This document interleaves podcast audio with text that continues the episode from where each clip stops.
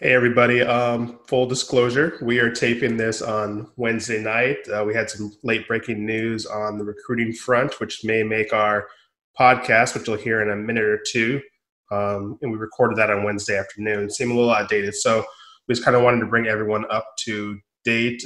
Billy Bowman, the Denton Ryan athlete, receiver, defensive back, decommitted from Texas on Wednesday evening. He was the second highest rated recruit in the 2021 class for Texas, number 4 on the Fab 55 list. Mike, break down what happened. How surprised were you that this happened, and what does this kind of mean for Texas?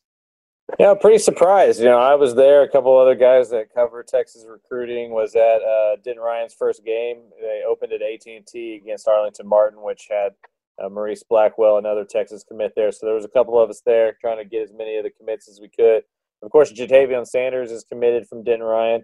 So a game of 3 Texas commits at the time, and he didn't really give out any indication he was thinking about this, in my opinion. He answered the questions, so he was committed to Texas. But, you just never know. Kind of how we'll talk about this later in terms of, keeping guys committed for a really long time. Now, it's hard. He committed pretty early. I think right before his junior year, right beginning of his junior year starting. So it's a long time to keep somebody committed. I think he kind of wants to look around and kind of see where he, where he could go. Maybe take some visits if those things open up. And even if they don't, you can still do it on your own dime. So I think this is one of those things where you decommit, and that way you can kind of talk to other schools. You don't feel as guilty about going through the process. This wasn't like Jalen Milroe a couple months ago at this point. When he decommitted, he immediately said he was going to Alabama. Billy didn't seem to really give any indication of where he is going. Do you kind of know or have any idea what's next? And could he possibly recommit to Texas? That doesn't happen often. When a kid decommits, he ends up recommitting. But would you think Texas is still in the picture? Yeah, I think Texas will try to fight for at least, an official visit. Definitely if Jatavion stays committed as well as Denton Ryan, you have him there to kind of stay in his ear and stuff like that.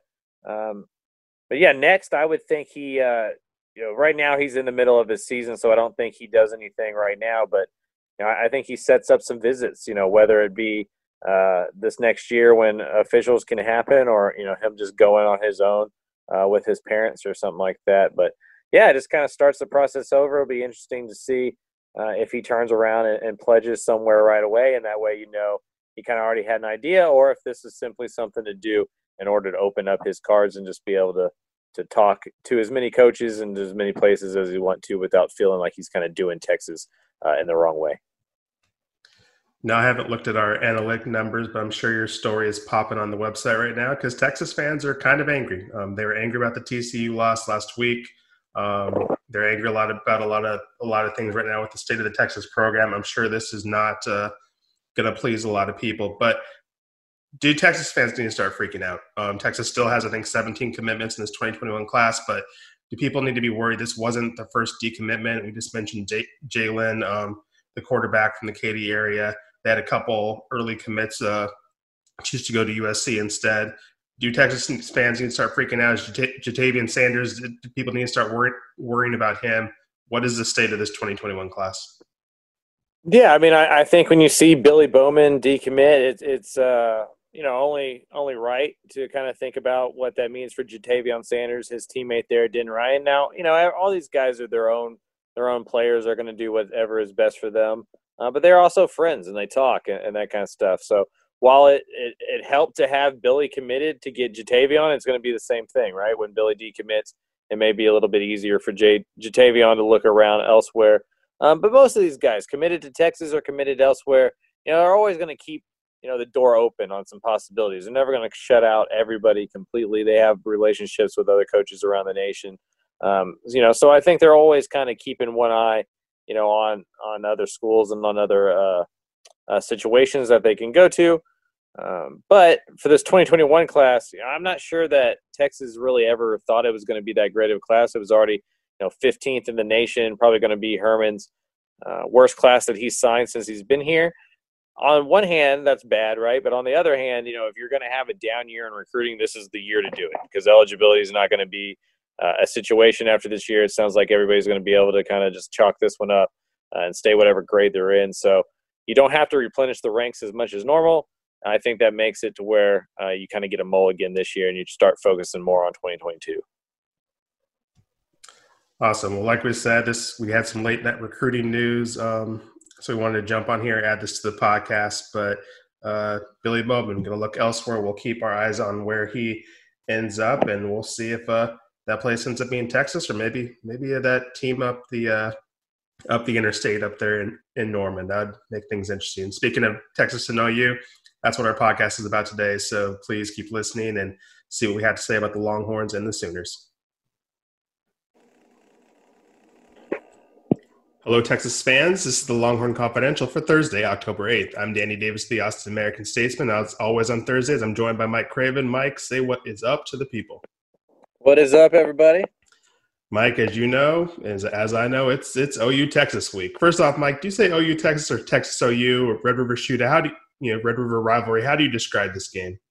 Well, I'm the grandson of Charlie Craven, which means I was born into a Texas household, so I say Texas OU.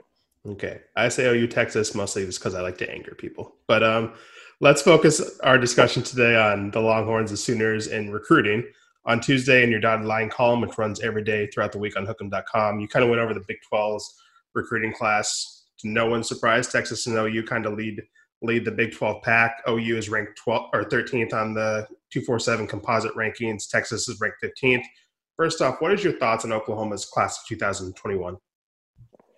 I think it's a really good class. Probably going to be the best class in the Big 12. Probably only going to get better as they pick up some expected commitments over the next couple of months. So I think the Sooners did a great job this year, and it just goes to show how successful you can be when you have the on-field success to kind of recruit.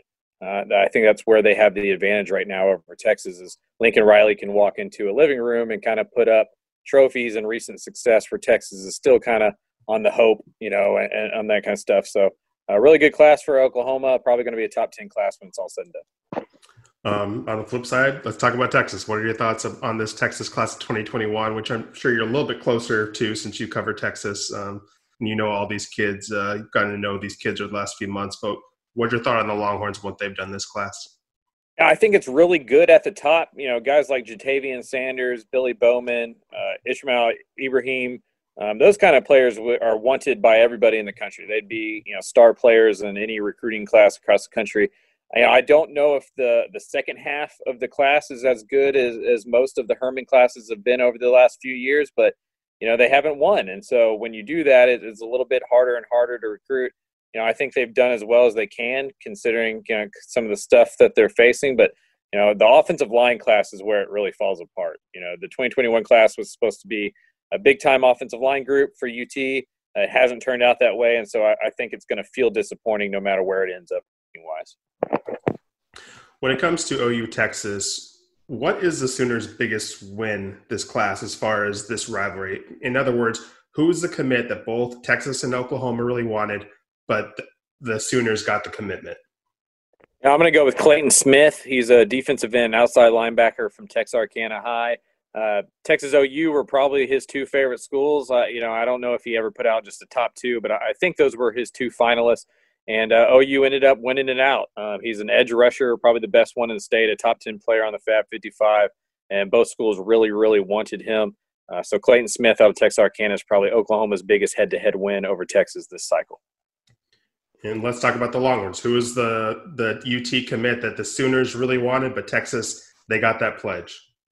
Yeah, it's probably Sanders and Bowman, the two Denton Ryan kids that are Texas's best two prospects. But they committed so early that it's hard to really say that was a Texas OU thing. It's just more that, those are Texas's best players in the class, and I'm sure Oklahoma wanted them too.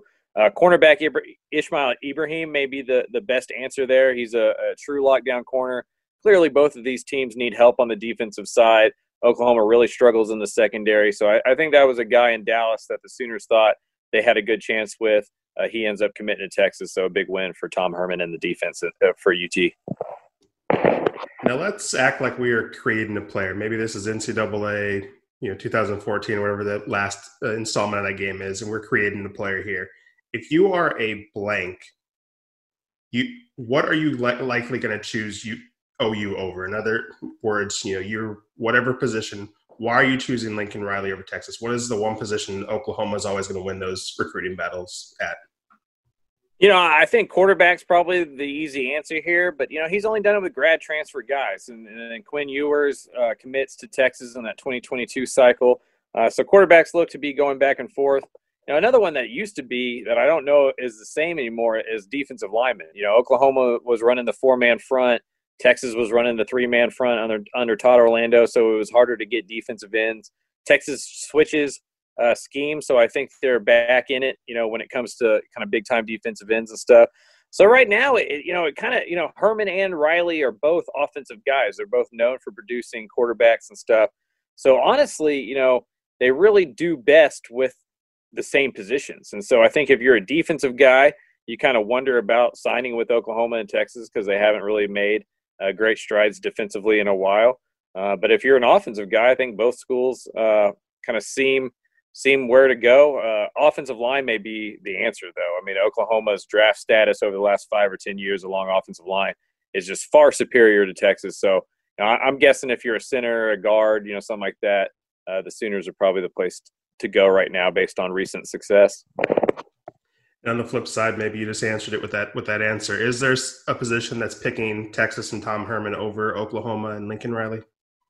I do wonder if a lot of that comes down to assistant coaches and stuff. And so running back has been the place over the last couple of years. I think Texas has done a better job than Oklahoma. Now, I don't know if that's Tom Herman's offense featuring the running back more than Lincoln Riley's, or if that's Stan Drayton. Stan Drayton's one of the most respected running back coaches in the country. He got Bijan Robinson last year. He thinks he's going to get LJ Johnson and Jonathan Brooks this year. So just looking at the recent trends, I would say running back's the spot where Texas is really winning over Oklahoma. And then also in the secondary, probably safety as well.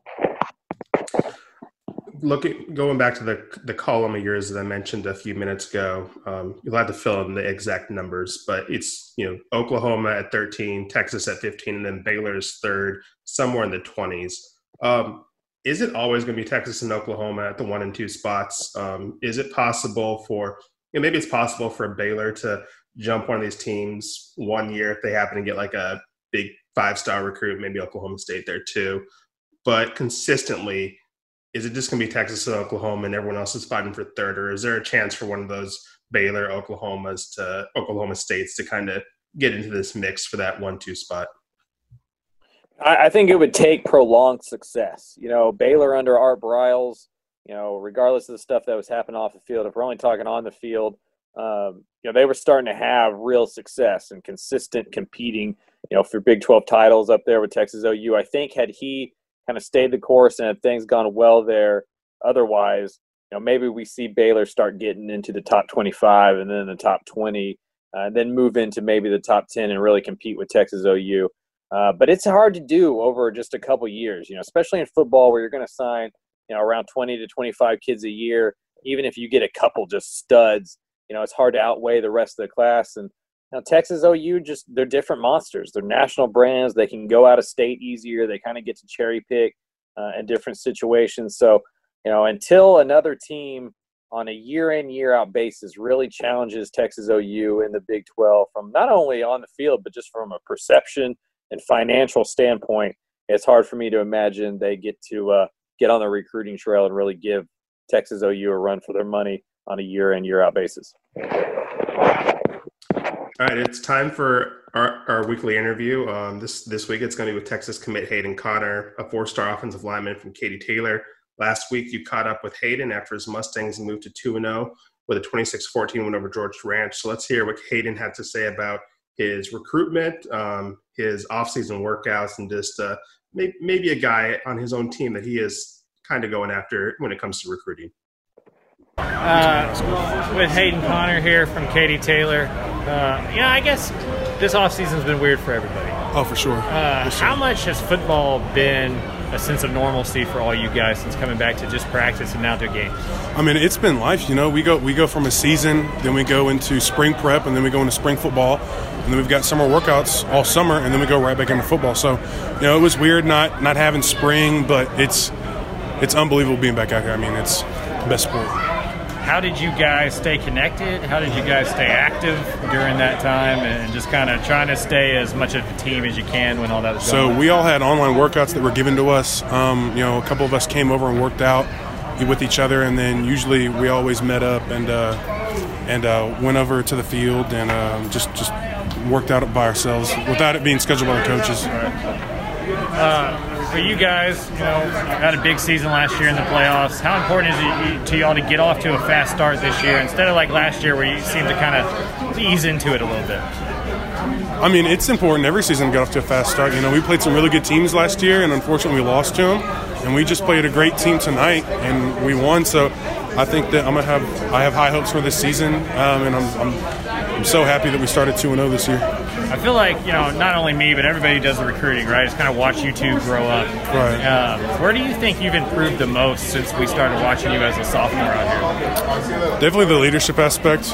You know, freshman on varsity, sophomore on varsity. You know, I didn't have much of a voice, and I had to learn how to be a good example for my teammates without being, you know, the annoying freshman or anything. Right. So I think the vocal aspect of being a leader, I improved on the most. How much have y'all think? I remember when we started, or when y'all started out here, you know, Katy Taylor. It was a very Katy-centric district, right? Now Tompkins. Now you guys have had some success. Right. How do y'all feel about kind of leaving y'all's legacy here and kind of starting that? I think it's perfect. You know, I mean, times are changing. You know, things are going to change. Dynasties will fall. Recruiting wise, how nice is it to kind of go into this year and not have to deal with any of that kind of stuff and know where you're going? Oh, it was fantastic. You know, last year was nice too, but this year, you know, I go out here, I play my heart out, and then I go home and I get ready for college. I feel like I forget it's been 2 full seasons now. You know, yeah.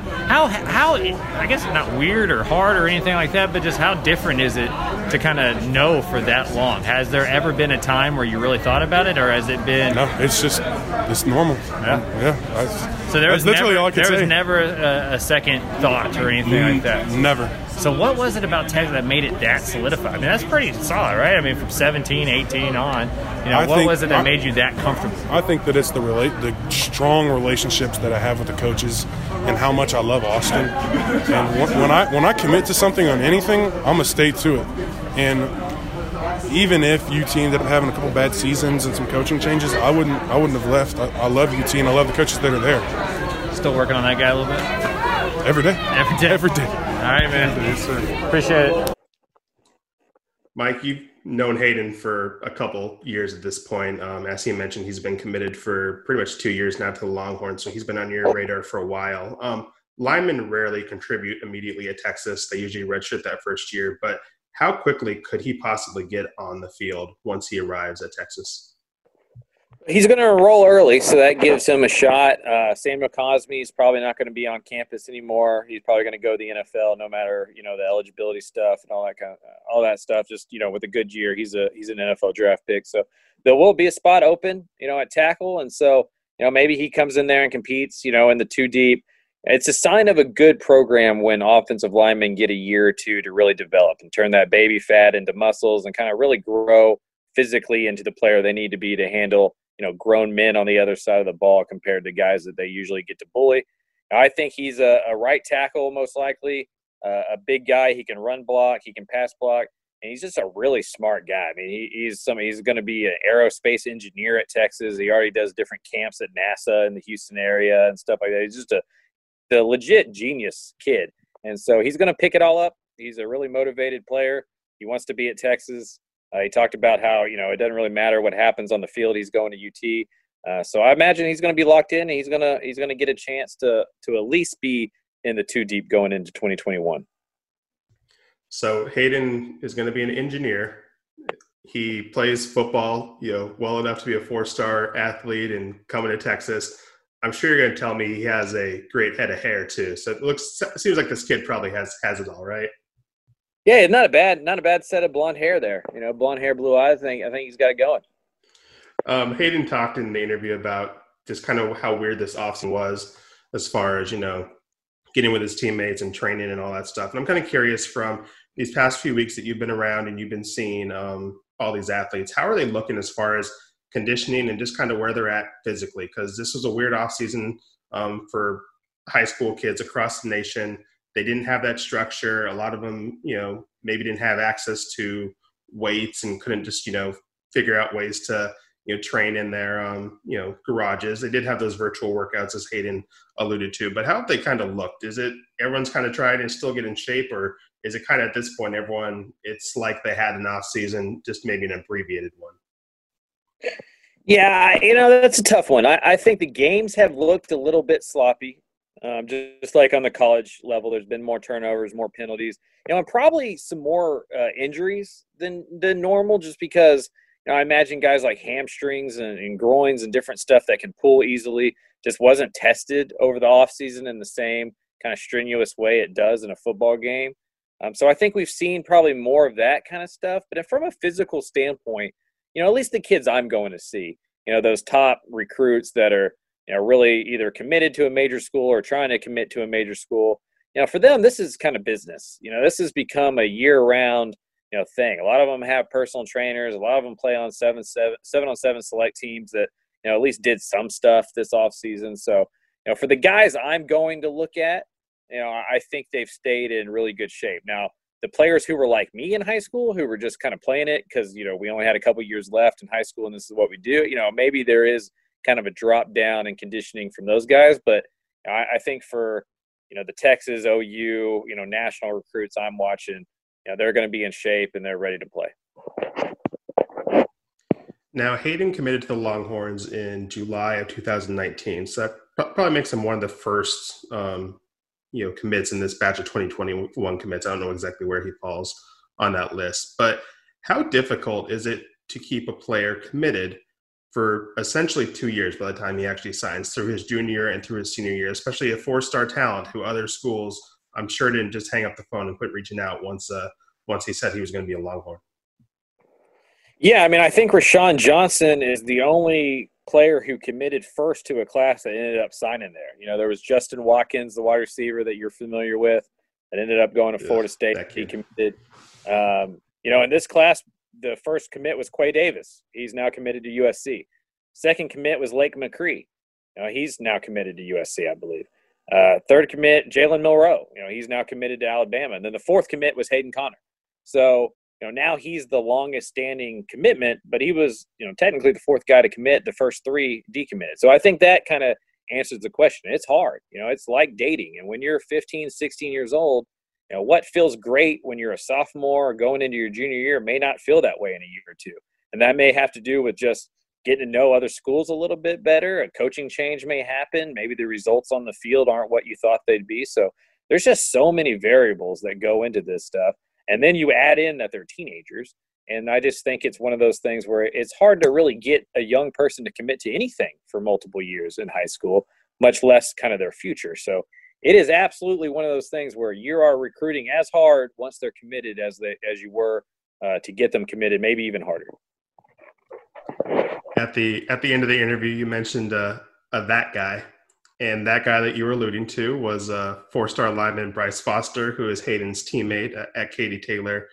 Bryce is ranked 8th on the Fab 55 list for comparison. Hayden's down at 38, and obviously Hayden's a stud. So if Bryce is 8, that should say something about his ability. What's the update on Bryce? Speaking of OU Texas, we know both those schools are in the mix for him. And why should Texas fans recruit for his commitment? Yeah, I think first of all, you know, Bryce is probably the best interior lineman in the state. You know, I know Donovan Jackson is considered a guard at 24/7, but he plays left tackle. And so if he does play guard, I agree, Donovan Jackson, the best prospect offensive line-wise in the state. But if we're talking about guys who actually play guard or center, Bryce Foster is a beast, man. He is a state champion, long throw, you know, shot put, discus, that kind of guy. Just a really, really strong player who's a bully in the interior. I think it's an OU A&M battle. Oregon's also in there. Texas is also in there. Clearly he has some ties to, you know, Longhorn commit Hayden Conner. But if, you know, I am a betting man. So as a betting man, if my money was getting placed down, it'd be on OU first and then probably A&M, with the other two schools kind of on the outside looking in. I'm sure there is an actual place where you could place a bet like that, but I'm not going to encourage that kind of gambling. But we are going to stop like Craven's Corner and you talk a little bit gambling that people can actually do and easily access. Texas, Oklahoma, Sooners by 2. At least that was the last line I saw. What are your thoughts? Who would you take? Is this a stay away? Just what are your thoughts on this game and betting the Sooners and the Longhorns? Yeah, you know, I am honestly probably leaning Texas's way on this one. You know, for the first time in a few years, Texas has the advantage at quarterback. I think they have the advantage at running back. You know, I feel like it's pretty even everywhere else. So all things being even, you're getting 2 points. You know, if it gets to 2.5, try to get 2.5, 3 points. You know, if you see it going that way, I think I would jump on it completely if it was Texas plus 3. So with this, with Sam Ellinger, with both teams kind of struggling, you know, I think Texas is in better position to kind of rebound. I know it's crazy to think about Oklahoma losing 3 straight. Like, I almost want to take OU just because I can't imagine them losing 3 in a row. But I do feel like it. You know, Texas is where my money is itching towards, I believe. Mike, your Craven's Corner column, it will run in Thursday's paper, should be online sometime on Wednesday, maybe as we're recording. It's up right now. But when we read this, what's one of your favorite NCAA or NFL bets that people should get on? Yeah, so I kind of like Miami plus 14 against Clemson. You know, I think Clemson wins that game. I think Clemson's the best team in the nation, but I don't see Miami getting beat by 17 points or 21 points or something like that. You know, I think it's probably a 10-point game. I'm a big fan of D'Eriq King, the quarterback at Miami. He played at Manville. I've been able to watch him play since he was like 14 or 15 years old. He actually started in front of Florida quarterback Kyle Trask throughout high school. So he's a really good football player. And I just think Clemson's still kind of figuring it out, replacing a lot of guys, kind of, you know, sleepwalking through the season because they know, you know, they win the ACC, they're in the college football playoffs. Give me Miami to keep this one close. They don't have to win or anything.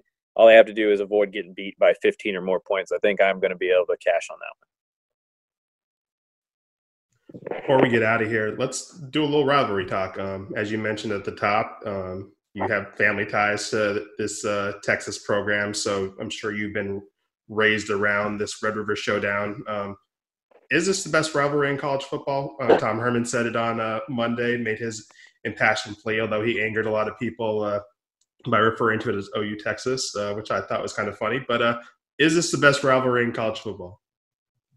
Yeah, I'm going to go with the easy answer. I think it's Army-Navy. I think that's kind of the biggest, you know, rivalry in college football. Maybe Ohio State, Michigan's next, but it's definitely top 5. You know, I think when you add in not only the games and the history of just the two programs, but also the neutral site and then being at the state fair and all that goes on with that, being almost halfway in between both schools, both state institutions, you know. So, yeah, I think it's a top 5 game. I don't think it's the best game, though. I don't think it's the top rivalry game in the nation, though. My personal opinion is a rivalry is what you make it. I think you can probably take some small colleges and find their biggest rival and make an argument that that is the best rivalry in college football. I mean, Harvard, Yale, right? You know, Army, Navy, as you mentioned, Alabama, Auburn. I mean, obviously they're not small schools, but that is a huge rivalry. Personally, as someone who went to the University of Montana, I think the Montana State game, Cat Grizz, is the biggest rivalry in college football because that is an entire state's bragging rights. And as someone who grew up in that state, you know, heaven help you if you lost that game, which is always the weekend before Thanksgiving, and then had to go home and listen to your family and all your, you know, friends from high school talk about how awful your football team is, not only during Thanksgiving week, but also, you know, for the rest of the year. So, I mean, that's an entire year's worth of state's bragging rights for really the only two schools in the state. You know, if you graduate from Montana high school, you're going to one or the other, unless you were lucky enough to get out and escape the state. So that's my personal opinion. Like I said, I think you can make an argument for pretty much any rivalry. Texas OU, it's fun.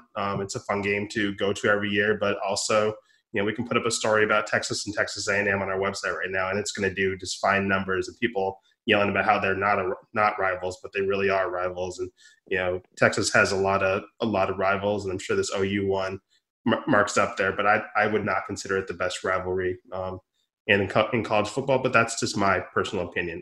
As someone who graduated from UTSA, who are the Roadrunners' biggest rival? Who do you guys like to see? I know that their football program's kind of new, but who's your rival? Yeah, I think it's Texas State. and North Texas. You know, Texas State, because of the proximity and then just the baseball, basketball history between the two teams. So football's just kind of joined that group. But you know, North Texas has become a kind of a surprising rivalry. I kind of thought it was going to be UTEP when UTSA started football, but UTEP hasn't been very good. And El Paso is just a long ways away. Even though it's inside the same state, it doesn't feel like it. It's a really long trip. North Texas just right up 35 from San Antonio, so that's become a really good kind of rivalry, especially on social media and stuff. They've kind of traded some wins, so I think that's the biggest rivalry for UTSA. Back to Texas' point, I think you make a great point about the A&M Texas game. I think the reason I can't consider OU Texas to be up there, you know, in the conversation of best rivalry, is because I always considered A&M Texas the better rivalry game for UT. You know, I know OU tended to be better than Texas A&M in most of my lifetime, but that wasn't even a conference game for a lot of my life, you know. And then for my dad and my grandfather specifically, that was kind of an, you know, like Florida State, kind of an out-of-conference kind of showcase game. A&M being right before Thanksgiving, all the family ties, being in the same state, having friends that were A&M fans more so than having friends that were Sooners fans. I think that was really the rivalry growing up. So, yeah, I think for that reason, OU Texas just can't be there for me. We're at the end of this podcast. Before we get out of here, let's give some love to what you're working on this week. Dotted line column, like we said, runs throughout the week. What are you going to be working on this Thursday and Friday? And then what are your plans for the weekend? Where are you going? Who are you covering? What are you seeing? So big weekend for me. We're going to try this college football coverage thing again. I'm back on the horse. Baylor kind of COVIDed me out of the opportunity early in the year. A&M Florida is my draw this week. Pretty excited about that. Only been to Kyle Field to cover high school games and then a beatdown of UTSA one time. So pretty excited about that. Thursday, going to Port Arthur Memorial versus LaPorte. LaPorte's got a defensive tackle. Albert Regis, who is committing on Saturday. Texas is up there along with, like, you know, Florida, Arkansas, Houston, a couple other schools. So that's going to be a big one. And then Friday, going to see Max Merrill, the offensive lineman from Straight Jesuit. With his offseason, so weird, there are some commits even within the state that I've never seen before other than maybe at a camp. And I don't really enjoy that. I like going and seeing the guys and, you know, knowing that I've at least seen them in person before. So I'm going to go see him for the first time since I didn't get to see him at all this offseason. I think the last time I was at Kyle Field was for a miserable state 7-on-7, you know, in the July heat or whenever that is. But I think the actual last college game I saw there, I got to see the Aggies beat up on Montana State in a non-conference payday game. And I know you're not supposed to ruin the press box, but I was very happy to see Montana State go down, bringing it back to the whole rivalry talk that we were just chatting about. But that is going to do it for us here. We appreciate you guys tuning in this week and every week that you listen along with us. Don't forget to shoot us a review at the Apple Store and the Google Podcast app. We do appreciate that. Thanks for tuning in each week. As you know, follow Mike on Twitter at Craven Mike if you're interested in following along to any of his games that he's at. I'll be at OU Texas this weekend, and Hook'em.com will have all of our content from those games, so be sure to check that out. Once again, we appreciate you tuning in each week. We'll see you guys next week. Later. Peace.